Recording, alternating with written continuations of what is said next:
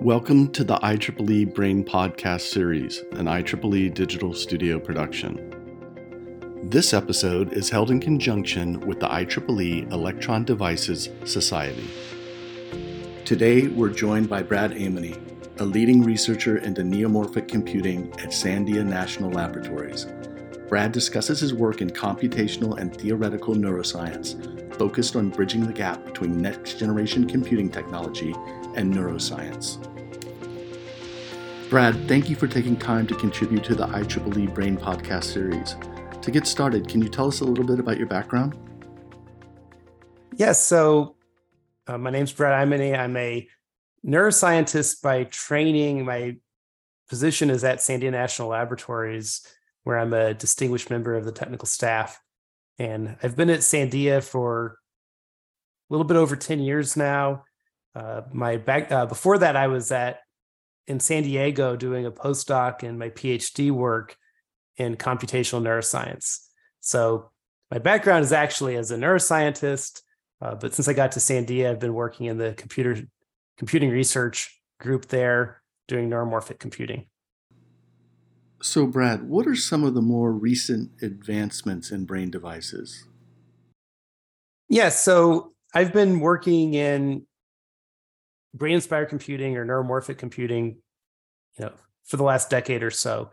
And one of the things that is is pretty exciting about what's going on now in the field is there's been both work at the sort of system level where people are building brain like computing hardware at you know out of normal transistors and typical CMOS um, circuit design but are able to configure those circuits into you know large scale architectures that are more brain like in how they process information. And then there's a lot of work at the same time at the device and materials level looking for new technologies that behave more naturally like neurons. So one of the challenges is that you know computers today typically are used you know silicon transistors which are not don't necessarily match very closely to how our brains process information.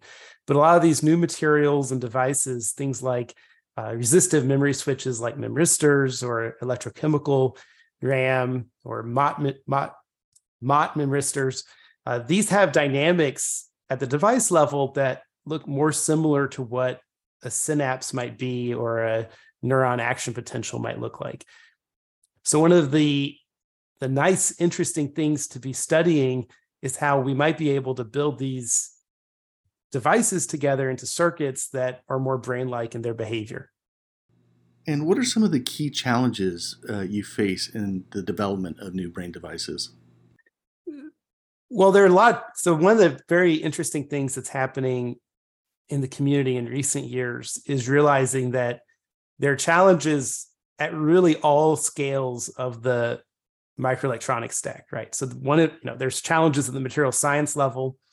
You know, what is the particular, you know, transition metal that one might want to use in in building these devices?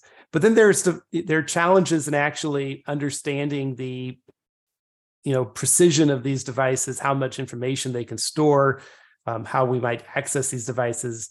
Um, and then there are challenges in understanding how to you know really what is a good device in general right? Our the synapses in our brains are you know they're not single devices they're complex organic structures um, from you know that have kind of a combination of electrical and chemical behaviors.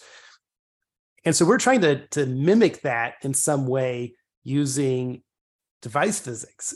And understanding what makes a good synaptic device is still an open question coming from the neuroscience side as well so we're learning a lot about you know what that you know what makes for a good synaptic device in some ways. And um, one of the things that is of particular interest today are you know projects that that i work on and others is actually how do you incorporate the stochasticity of the brain into our devices in a good way.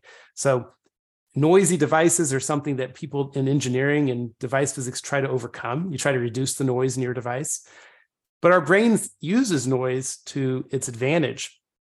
So one of the challenges that we would like to do from the device, um, neuromorphic, neuromorphic device side, is how do we incorporate the right type of stochasticity into our devices that we can use in the way that the brain is using it.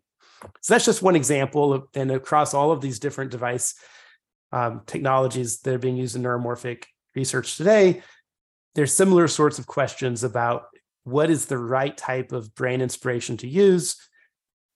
And at what point do we set that brain inspiration aside and we optimize based on what we can do from the engineering side?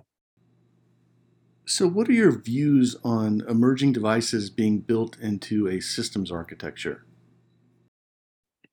Yeah so one of the challenges that i think the field is coming to terms with today is that it, it's not enough just to have devices that look like synapses or devices that look like neurons, but rather you need to somehow combine them into higher level structures that are more similar to how the brain functions. So our brain has, you know, billions of neurons.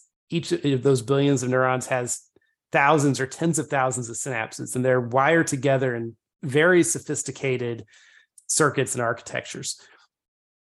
And the the those details matter um, in terms of how you get you know many synapses onto a single neuron. And if you start moving into a 2d you know microelectronic substrate where i want to combine synaptic devices onto some other type of device that might emulate neuron behavior and then i want to connect that structure onto a lot of other similar circuits there's a whole host of new challenges one has to deal with. And that doesn't even incorporate things like learning and plasticity, where we know the brain changes over time. How do these electrical circuits now, how would they change over time? So I think there's a lot of interesting work going on now in being smart about how to actually assemble more brain like circuits out of these brain like devices, and then eventually moving into you know larger systems and architectures that would allow people to do things at large scales. So at a working level how do you see that possibly happening? Yeah so i think if i wanted to expand on where i see this impacting things i think that the direction where most people are pointing with these neuromorphic technologies is towards computing applications where you might be able to get more brain like computation either in a you know high performance computing setting or data center or a cell phone or a smart sensor where in a sense you you want to be able to do things like artificial intelligence at you know high levels of capability similar to what our brains can do but do it in a way that does not you know demand a considerable amount of electricity right? Both in terms of a saving in energy costs in terms of kind of in a direct way as well as in long-term climate costs. So a lot of the current technologies for artificial intelligence are incredibly expensive in terms of the amount of power consumption required. And that's something that these neuromorphic chips ideally will be able to contribute to greatly is being able to do things at the energy costs that our brains have. Um, so I think that's where a lot of the kind of long term, you know, and medium term really impact is aimed towards. So, Brad, how do new technologies such as AI and machine learning play in neuroscience? I think that's a very interesting challenge and, and question for the neuromorphic computing community. Uh, one of the things that, as a neuroscientist working in this field, but one who's done AI and machine learning research in the past, um, the AI and machine learning field, while they're looking at things like neural networks, they are very different in terms of what they are trying to do today than what our brains do. So while the words neural networks conjure up images of the neural networks within our brains, I think most people don't really appreciate how different a state of the art neural network is from the computation that's occurring within our brains. And this is something that the brain inspired device researchers um, have to to work through where we might build a you know device or an architecture that looks like something that's going to be useful for neural networks and that actually may not be the best thing to do for a neuroscience inspired technology or an application um, on the other hand something that we build that might look more brain like such as a spiking neuron device is not going to naturally fit into today's neural network technologies or applications and so that's something that we're really trying to look at the intersection of three different fields here um, machine learning, neuroscience, and device physics, and trying to figure out where. Um, where these three different fields should intersect. And the answers are not always obvious. And so it makes for very interesting conversations. Brad, how do you see the IEEE Brain Initiative helping to advance the neuroscience space?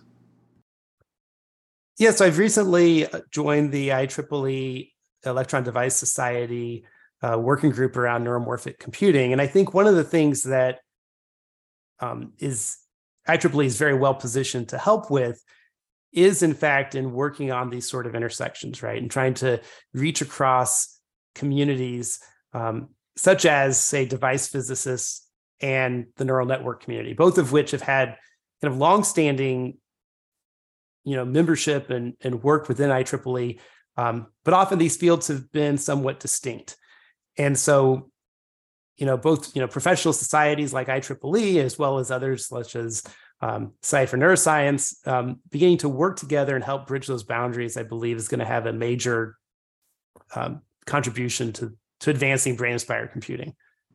Brad, thank you again for taking time to speak with us today. Do you have any final thoughts you'd like to share? I think the one thing I'll I'd like to maybe emphasize um, to people who are listening is that this is a very new field and a lot of opportunities. There, there are very few people out there today who can genuinely say that they are, you know, have a you know extensive amount of work in every aspect of brain inspired computing. In fact, we're all kind of coming to this field from a different direction and we're trying to work together. And it's been a very exciting group of researchers um, bringing in their expertise.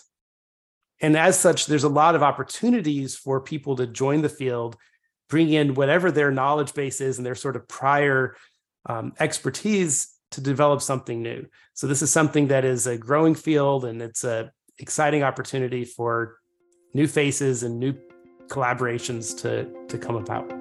Thank you for listening to our interview with Brad Aimone. To learn more about the IEEE Brain Initiative, please visit our web portal at brain.ieee.org.